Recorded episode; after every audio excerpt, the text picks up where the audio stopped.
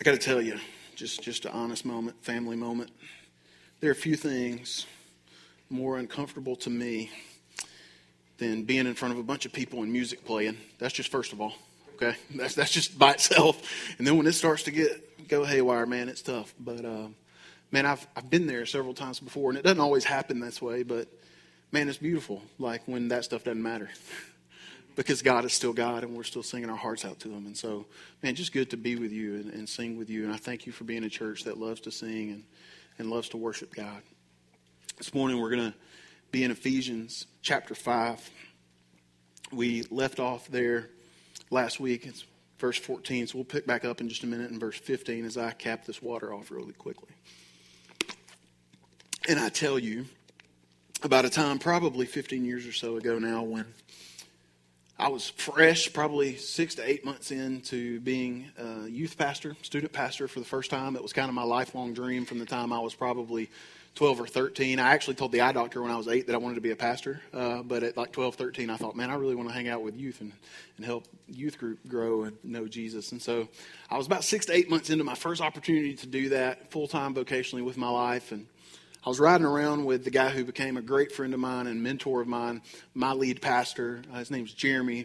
And I don't remember specifically what it was that was scaring me and wigging me out, but there was there was something that I was needing to do as a as a youth pastor that was coming up for me, and I was I was just nervous about stepping into that moment and saying that thing or doing whatever it was. And and I remember we were riding around in the car, and, and I was talking to him about it, and I said, "Man, you know, it's just it's just tough for me because I'm an introvert."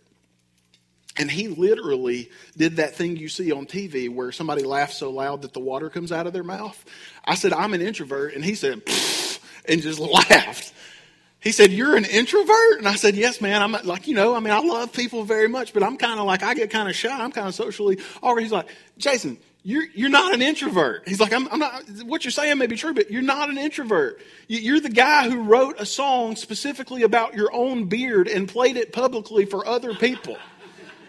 You, you posted it on iTunes so that people could go listen to it on their phones. Introverts don't do that. You barge into people's houses at 6 a.m. with permission of their parents, obviously, but, but you sneak into people's bedrooms with leaf blowers and film it and wake them up abruptly. The spotlight's on you. Introverts don't do that. You love to be in front of people and teach God's word. I've seen you sing out loud spontaneously along with the song in the grocery store. I've seen you continue. I mean, he just kept going. I've seen you keep singing the song even when the music stopped at the grocery store and you looked at the lady who looked at you and said, This is a good one. You're not an introvert, right?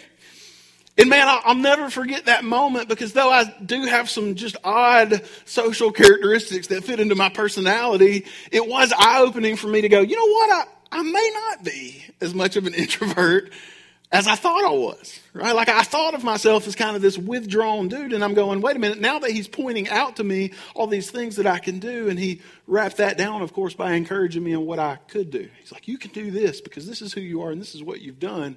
Now that he's pointing out to me, I, I see myself differently. And, and in that moment of seeing myself differently and therefore having more confidence to walk forward, I was able to go and do what I needed to do. And that's the moment that I'm hoping this series of Bible study, these weeks have been for us and continue to be for us, is that we would see ourselves rightly. We would see ourselves the way that God has told us that we are.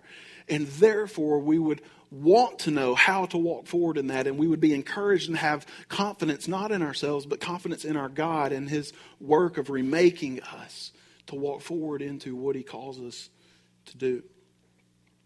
I told you the first half of the book, right, is God telling us who he's made us to be. The second half of the book, where we are now, is him telling us how to be who he's made us to be. All right? So we're going to pick back up Second Corinthians chapter 5. I said Second Corinthians. That's our memory verse. that was one of those slips that happens on purpose. All right. So, uh, super accident, but you're going to feel the pain. So we're going to recite our memory verse together. All right. Second Corinthians 5.17. I'm sure that if you're a committed part of Dublin Bible Church, you already know this verse. You may have it tattooed on your back or something by now. I don't know. All right. But we're going to try to say this together. All right. I don't know why my wife's laughing at me. It gives me confidence issues. How many times we got to talk about this? Anyway. All right. So, Um, we're going to put the verse up on the screen for you, and then we're going to see if we can say it together. Here we go. There it is. All right. Uh, it's not in a different language. That is simply the first letter of each word. All right. Because I'm trusting that you already know it. This is just a little bit of help. Let's try to say it together. 2 Corinthians 5 17. I forgot to rehearse this morning, so this may get tricky, but it's okay. Here we go. One, two, three. Therefore, if anyone is in Christ, he is a new creation. The old has passed away. Behold, the new has come. It has come. And that's what we're reading about and studying about today. I love that I accidentally said 2 Corinthians, so you would have to do that. All right, here we go. Ephesians chapter 5, verse 15. We'll read a couple of verses, come back and talk about it. It says this It says, Look carefully then, look carefully then how you walk, not as unwise, but as wise, making the best use of the time because the days are evil. So in this first phrase, he says, look carefully then, right? That word then, you can think about that as like an if then statement, right? If one thing is true, then this thing is true or needs to be true. If this is true, then this is the advice or direction I would give you. This is what Paul is saying. As I thought about this, I thought about what it is that maybe our mom or our grandmother would say to us if we told them as kids we have a tummy ache. What's, what's the first thing that they say to you? If you say, my stomach's really hurting, what do they say? Use the bathroom.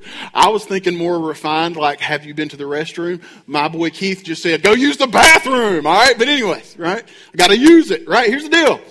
Right? They say, hey, listen, I hear that you have a stomach ache and it's a natural gut response. I say it to my kids, right? Then go try to use the restroom. Right? If this is true, the logical next step is this. This is what Paul is saying. I've just finished up this first section of verses in chapter 5. He says, In these last few verses, we've talked about the need for you to be a distinct people. Not that you're walking around with your head held high above others, not that you're walking around thinking of yourself better than others, but that you are distinct, that God has so changed you that you're not a little bit like the culture around you, that you're living in that culture, but you live with a different aim, just like we sing, like the glory of God be our passion. He says, Be distinct and try to discern what is the Spirit's leading, the will of God, right? So he's saying, then, if you're going to do that, then if you're going to be distinct with your life so that your life would be a bright signpost that points to Jesus, then if you're going to do that, then do this. It says, look carefully how you walk, not as unwise, but as wise right? Off the cuff, I, I, read this for the first time um, recently as I was preparing for Ephesians again. I went back and read it again for the first time, and my first thought was, what do we even say about that? Because I don't think there's much to say. I think everybody would rather be wise than unwise. And then I remembered some of the decisions that I've made in my life. and then I remembered some of the decisions that I've made in my life, even when I knew better than the decision that I made, and I still made it. See, the reality is that we all know in theory, we all adhere intellectually to this idea that, yes, of course, I would like to live in wisdom, but when wisdom interferes with our pleasure, when wisdom interferes with our comfort, when wisdom interferes with our plan for our lives, right? when wisdom is in contrast with things we already have set in place, then all of a sudden we have a decision to make that shouldn't be a decision to begin with. He says, Do you want to be people who are wise or do you want to be people who are not wise? He says, Listen, I'm telling you, live as wise people. People who are wise, quite simply, they have knowledge and they apply it correctly. They seek out the truth. They seek out the right knowledge, the best knowledge. They seek out the truth and they do their best to apply it rightly.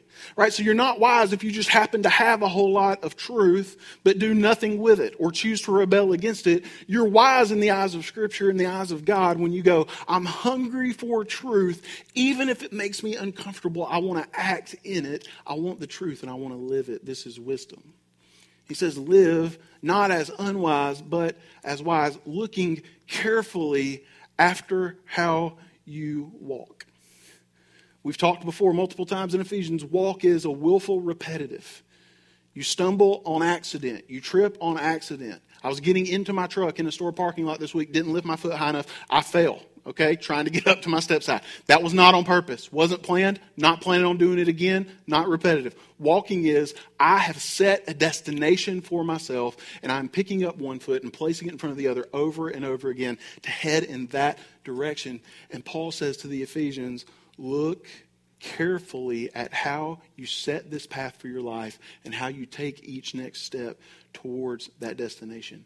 Look at that and look at it carefully. See, don't be unwise. You see, they already had been being wise. They were listening to the teachings of false teachers. They were starting to wander and drift away from the gospel. He says, don't do that. Instead, look carefully. Can I just ask you, as, as hopefully a point of God's word digging its way deep down into our souls and therefore our lives, I trust that we as followers of Jesus have kind of intentions in our minds or maybe pictures in our heads of, yes, I want to live for God. Of course, we would say yes to that. But can we truly be identified as people who say, I look carefully after my life and how I walk? There's, there's a difference between an intention and a careful plan. There's a difference between a dream and a set destination and strategy to walk towards it. Right?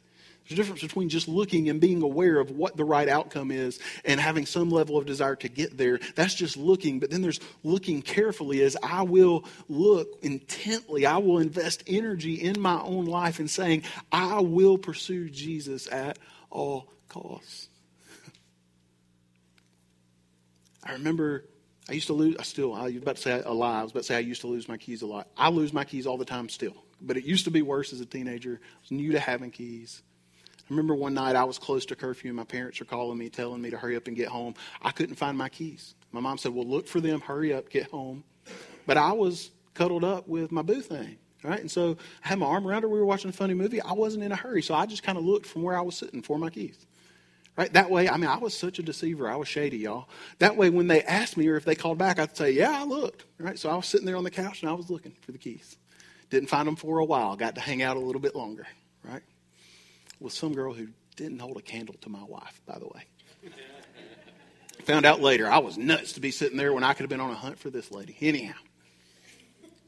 But I remember not long after that, I left my keys at a tennis court, and my dad had had enough. And I remember him saying to me on the phone as I rode shotgun with a friend, If you come home without those keys, you don't drive that car for a long time.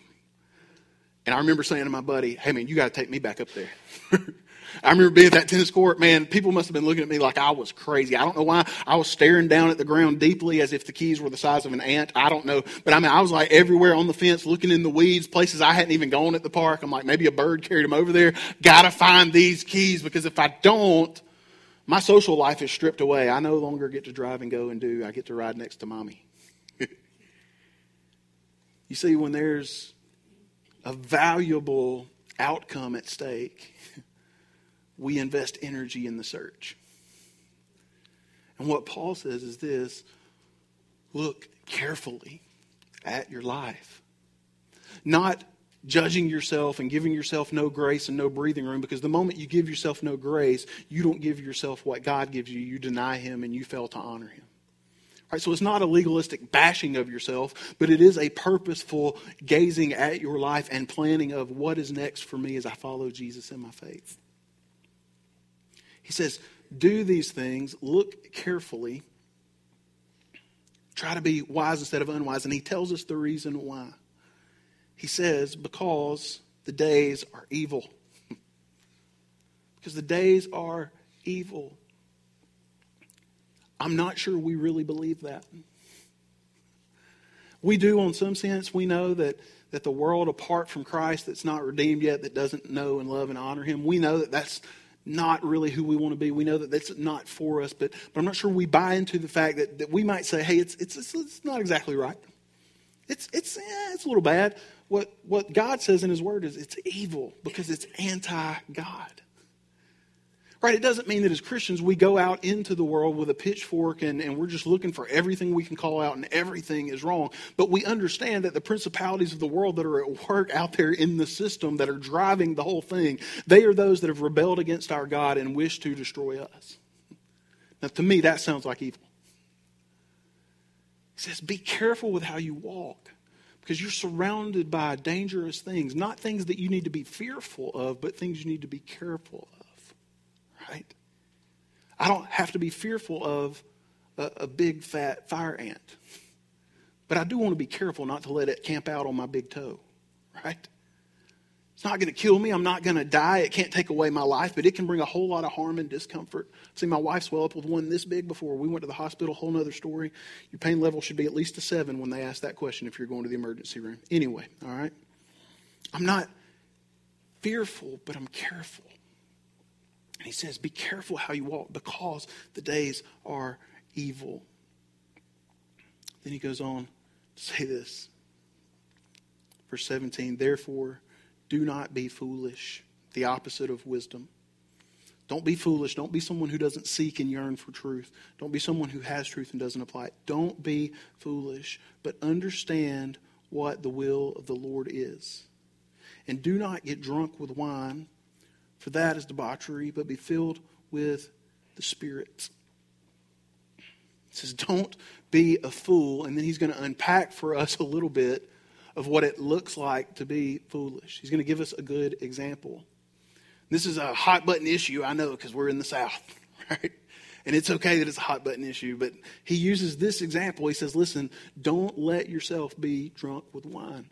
Don't drink so much alcohol that you lose control of your senses. Now, I want to make sure I've just put it out there. If you hate either thing that I'm about to say, we can meet for coffee this week and you can yell at me. Just make sure that we do it at a time when Nick can be present with us and protect me, okay? But, but, but, but here's the deal I've searched all through Scripture. I've studied all the arguments about strong drink and all the, the different just mincing apart of, of words and the original language, all this stuff. And I can't find anything convincing in Scripture that tells me that we should never, ever have a drink of alcohol.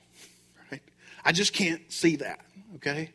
But what I do see clearly is that we have a God who calls us away from that which would wound us and damage us. And always, when He calls us to repent away from something, He offers us something good in its place. So, away from a loss of our intellectual abilities, away from sound decision making to sober mindedness, He says, don't indulge in something to the point that it controls you.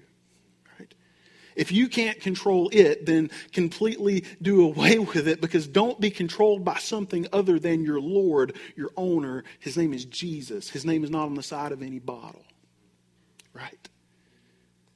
And listen, I know that for some of us, this is falling on deaf ears, and you're going, hey, I'm, I'm, not, not a thing for me. I just don't do it at all. My personal decision for me, for Jason, is I, I don't either, just because I know that for me, I just don't want to even venture in, right? I know my personality type, right? But that doesn't mean that if somebody else does, that we look at them sinfully. The sin happens when we give ourselves over. That word debauchery means excessive sensuality. It means that we give ourselves to what our senses feel, and we say, yes, yes, yes, yes, and more and more and more.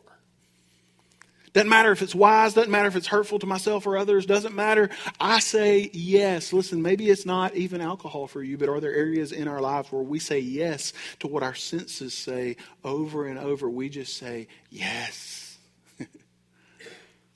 Caffeine, big time struggle for me. Sometimes I'm more victory, victorious in it, other times I'm not. I've already told you about banana pudding. I heard somebody brought some today. I don't know why you would throw a stumbling block in front of your brother. I'm sure there's going to be a millstone waiting for you in the parking lot. We're going to drive you to some water somewhere, right? Right? And, and it's funny and we laugh about it, but I bet you laugh because you understand. You understand that when you walk through the kitchen, you're not necessarily hungry and you've just eaten, but you know that that, whatever it is, is there waiting and you can have it now if you want it. And so you just kind of drift on over and have it before you even think about should I have it or not have it. You just let the, the taste and the sense of how it tastes in your mouth go, yeah, we're going to do this. Right? May not be food for you. There's a million different areas that appeal to our senses. And the call here, specifically with alcohol, but I think it applies to us in totality, is this don't be led in excess by your senses. Don't do that because what you're really doing is letting yourself be a puppet and letting your senses of your body hold the strings and just move you around like it wants to. You're no longer in control like you think you are when you give yourself to that. He says, don't do that. But instead, Here's the good thing that you turn to instead. He said, instead, be filled with the Spirit. Be Spirit filled. Another, sometimes sticky wicket in theological Christian land. what does it mean to be filled with the Spirit? We've talked about it, I believe, even in this series. Right? And so, as best I can understand from Scripture, God gives us His Spirit fully and wholly at salvation. He inhabits us, He gives us Himself. Right? So when we're talking about being filled with the Spirit, we're not talking about do I get more of His person with me or less of His person with me. What we're talking about is a heightened awareness of and influence by His Spirit.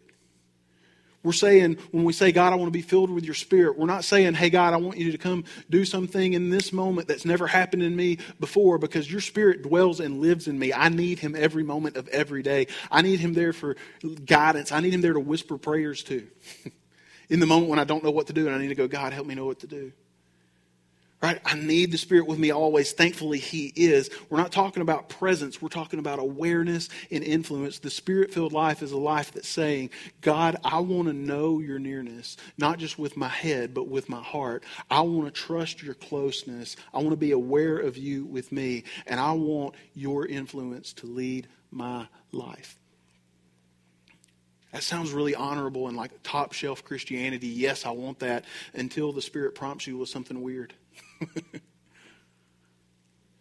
until something triggers off in you and you're not sure whether it's God or not, but the best thing you know to do is go for it, even if.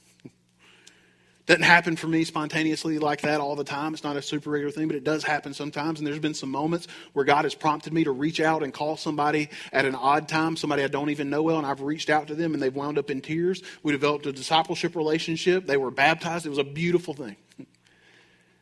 There's been a time where I felt like God was prompting me to go knock on a door and ask the people if I could pray for them, and the people slammed the door in my face, and I went, I must have misheard from God. right? The question is not how does the outcome always go? The question is not will we be certain? The question is will we live by faith and desire to be aware of God's presence and influenced by his leadership? He said, You want to walk differently than a life that's out of control and led only by your senses? Desire God's leadership in your life. Desire an awareness of his presence. Be filled with his spirit. And then he's going to give us in these next few verses a very short sampling of some ideas of what that would look like in our lives individually, in our lives as a community. This list is not an exhaustive list of what it means to be spirit filled, but it's going to give us some ideas. So he said, Be filled with the Spirit. In verse 19, he tells us how addressing one another in psalms and hymns and spiritual songs, singing and making melody to the Lord with your heart giving thanks always and for everything to God the Father in the name of our Lord Jesus Christ. Verse 21 submitting to one another out of reverence for Christ. It's interesting. He says the first thing that we're to do is to be singing. because if you're filled by the Spirit, you know what you're going to be doing? You're going to be obedient to be singing. You're going to be singing, and it's interesting. He says you're making this melody, which I think is a reference probably to instruments and not just voices, but whether there's just voices or instruments involved in the, in the picture every week or in every moment, he's saying you're making this melody and you're singing this to the Lord, but did you notice that there's also another hearer? There's another here. He says, making melody to the Lord, but you're singing and addressing these songs to who? To one another interesting verse, especially in a culture where we're so individualized and we, and we say, hey, it's, God is your only audience. Yes, ultimately, God is who it's all about and who it's all for. There's no doubt about that. But check this, make sure you grasp this and understand this. There is power in the community coming together and singing together because when I'm having a low day and my faith is feeling stripped down and I hear your voices, even if they're imperfect, singing that God is strong and that there is hope in the promise of the cross, that does something in me because I'm wired by God for that to do something in me. Right?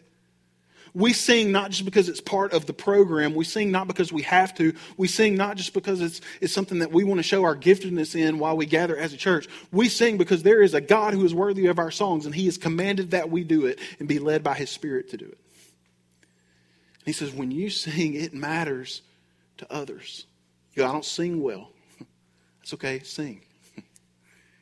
Sometimes I don't do any of this stuff up here well. I just still try to do it. He says, listen, sing what? Sing psalms? Right? I think that's a reference to Psalms from the Old Testament, maybe put to a hymn. Right? He says, sing hymns. That's probably songs that were specifically about Jesus. Right? I think we see one of those maybe in Colossians chapter 1, various other places in Scripture, but they're Jesus specific songs. He says, or just sing some spiritual songs as well. Sing them all, right? What's that? Maybe it's not scriptural. Maybe it's not one of those other two, but maybe it's still something that is about Jesus and it makes much of him. And so sing that too, he says, and sing it. And in that, be encouraging to one another. Make sure that everybody can hear you singing and let their hearts swell. And can I just throw this in, right? I, I just feel like I need to right? I'm grateful for technology. I'm grateful if you're watching at home today and you can be encouraged. And man, if you're sick or on vacation or whatever, that's all good. Love you. So glad you're here. But understand this you can't address songs to one another from your couch, right? And that's not the only thing. I'm not going to get on that hobby horse and ride it, but I'm just telling you, there's a lot of things that the people of God are called to do in interaction with each other that we're not going to be able to do unless we commit to being together. Listen, I don't know if it's right or wrong or indifferent, but I do know that it's true that when we walk into a room and there's more loud singing, it sounds like a bigger deal and we're more impressed by that. That's why when you go to hear a symphony in an orchestra, they don't turn the volume all the way down and have two little instruments just going. Everybody sitting up in the balcony leaning forward, like, I think that's good. That's right. No, you're overwhelmed by this is beauty and it is resonating in me. Can I just say something to you? Your attendance here as we gather as a fellowship of faith in Jesus' name, it's not all about what you get right? It's also about what you bring. Listen, can I just be really honest with you? Honest pastor moment. I'm a pastor. There are Sundays that aren't ideal for me to show up for the gathering, right? I know that's going to blow your mind. There's sun, I don't wake up every Sunday feeling as pumped as I do other Sundays. I'm sorry if that lowers your opinion of me or whatever else. Actually, I'm not, because what I want you to hear is that Jesus is worthy of it regardless of how I feel about it. So if it makes me look bad, but it shows his worthiness, let's go for it. Listen, I'm just encouraging you to hear that what you do when you gather here matters. When you sing, it is an anthem of God's glory making its way deep into, into the souls of others.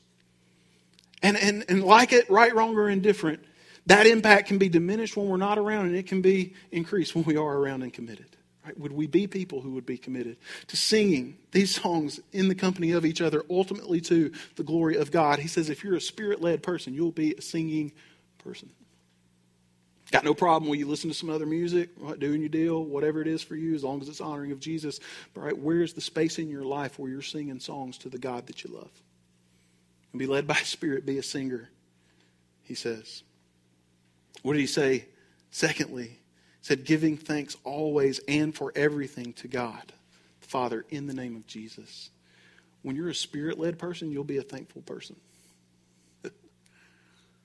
I don't know where I picked this up. I'm assuming probably just just almost without it being taught to me. I just picked it up from my family. But man, I, I remember I wasn't even in the room for it, but, but I just remember the story. It was so impactful to people in my family telling me that once my pawpaw, my dad's dad, had passed away, unexpectedly emergency situation that the very first thing that my dad did was get everybody in the room and get on their knees and pray to God and tell God, thank you for the dad that he had had.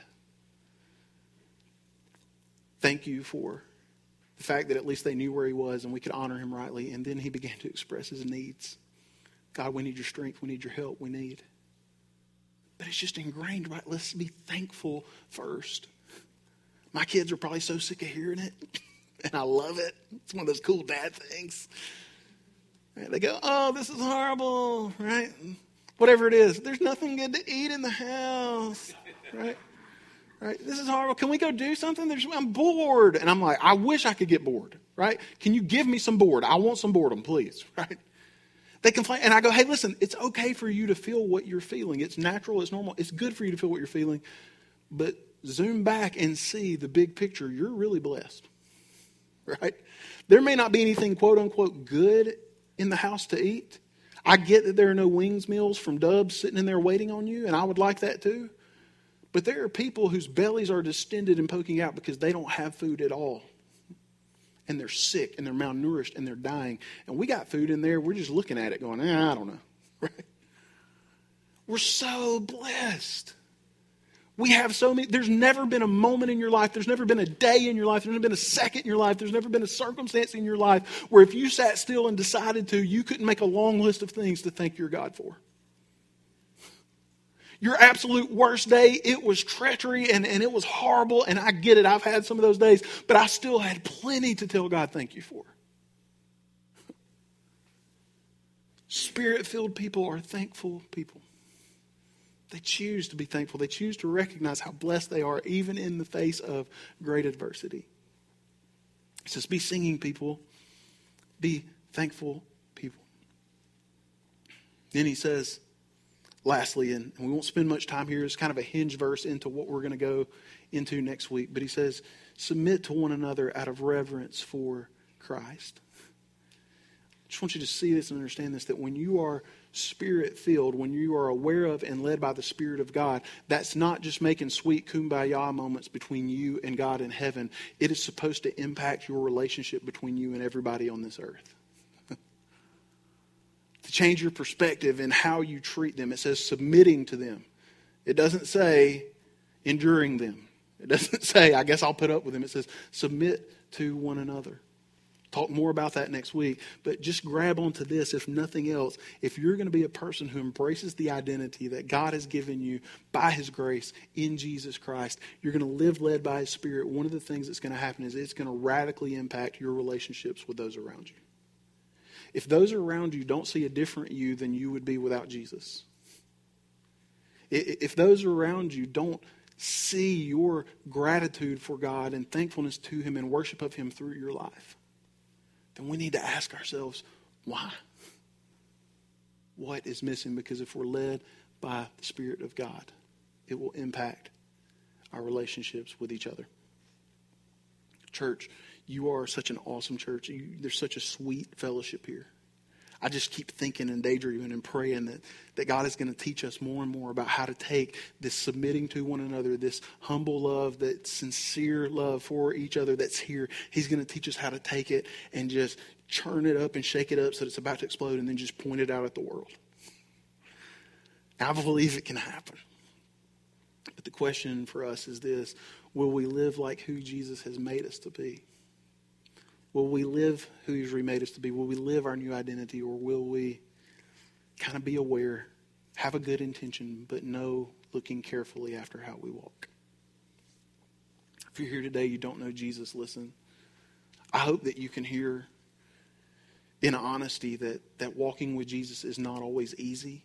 I hope that you can hear that it's not always just a crystal clear. He doesn't. You don't say, "Jesus, I trust you as my Lord and Savior," and then he's you get a manual in the mail the next day that tells you everything to do one after another. Like say this to that person, do this, sell that, buy that. It doesn't work that way, right? But I'm telling you that following Jesus by faith, that that there's nothing that could compare to it, and, and that your absolute best day without Him doesn't even hold a candle to your worst day with Him. If you don't know Jesus today, man, come find me when we're done. Come find somebody in this room. Check on that card near your seat and say you want to speak with a pastor, and Lord willing, we'll get with you this week. But don't be unsure about whether you truly have genuine, real saving faith in Jesus and do nothing about it. because even that decision is a decision. You're doing something. Consider Jesus. Follow Jesus. Leave the other stuff behind that would control you and lead you, and let Him lead you followers of Jesus here today, maybe you already know where God has pointed his word directly into your life. Or maybe we need to ask him Would you let him lead you, even if it's uncomfortable? Let's pray. God,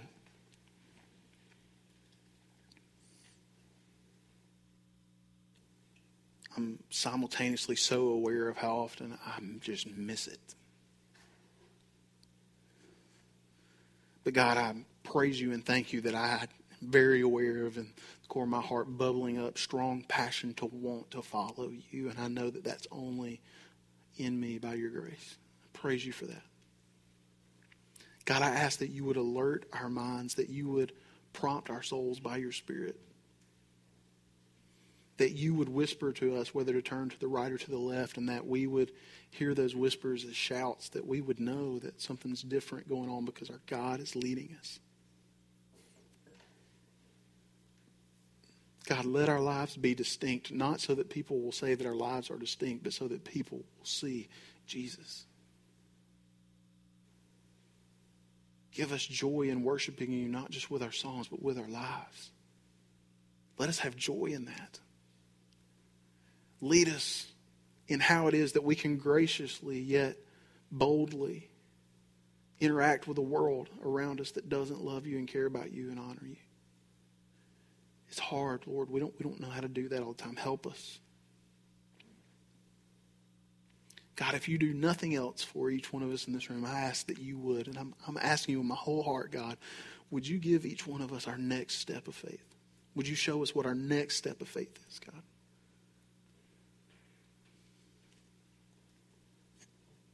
God, give us the courage to follow. We love you. We want to love you more than we do. Bring that about in us. For the glory of your name and our joy therein, we ask it all, Jesus. Amen.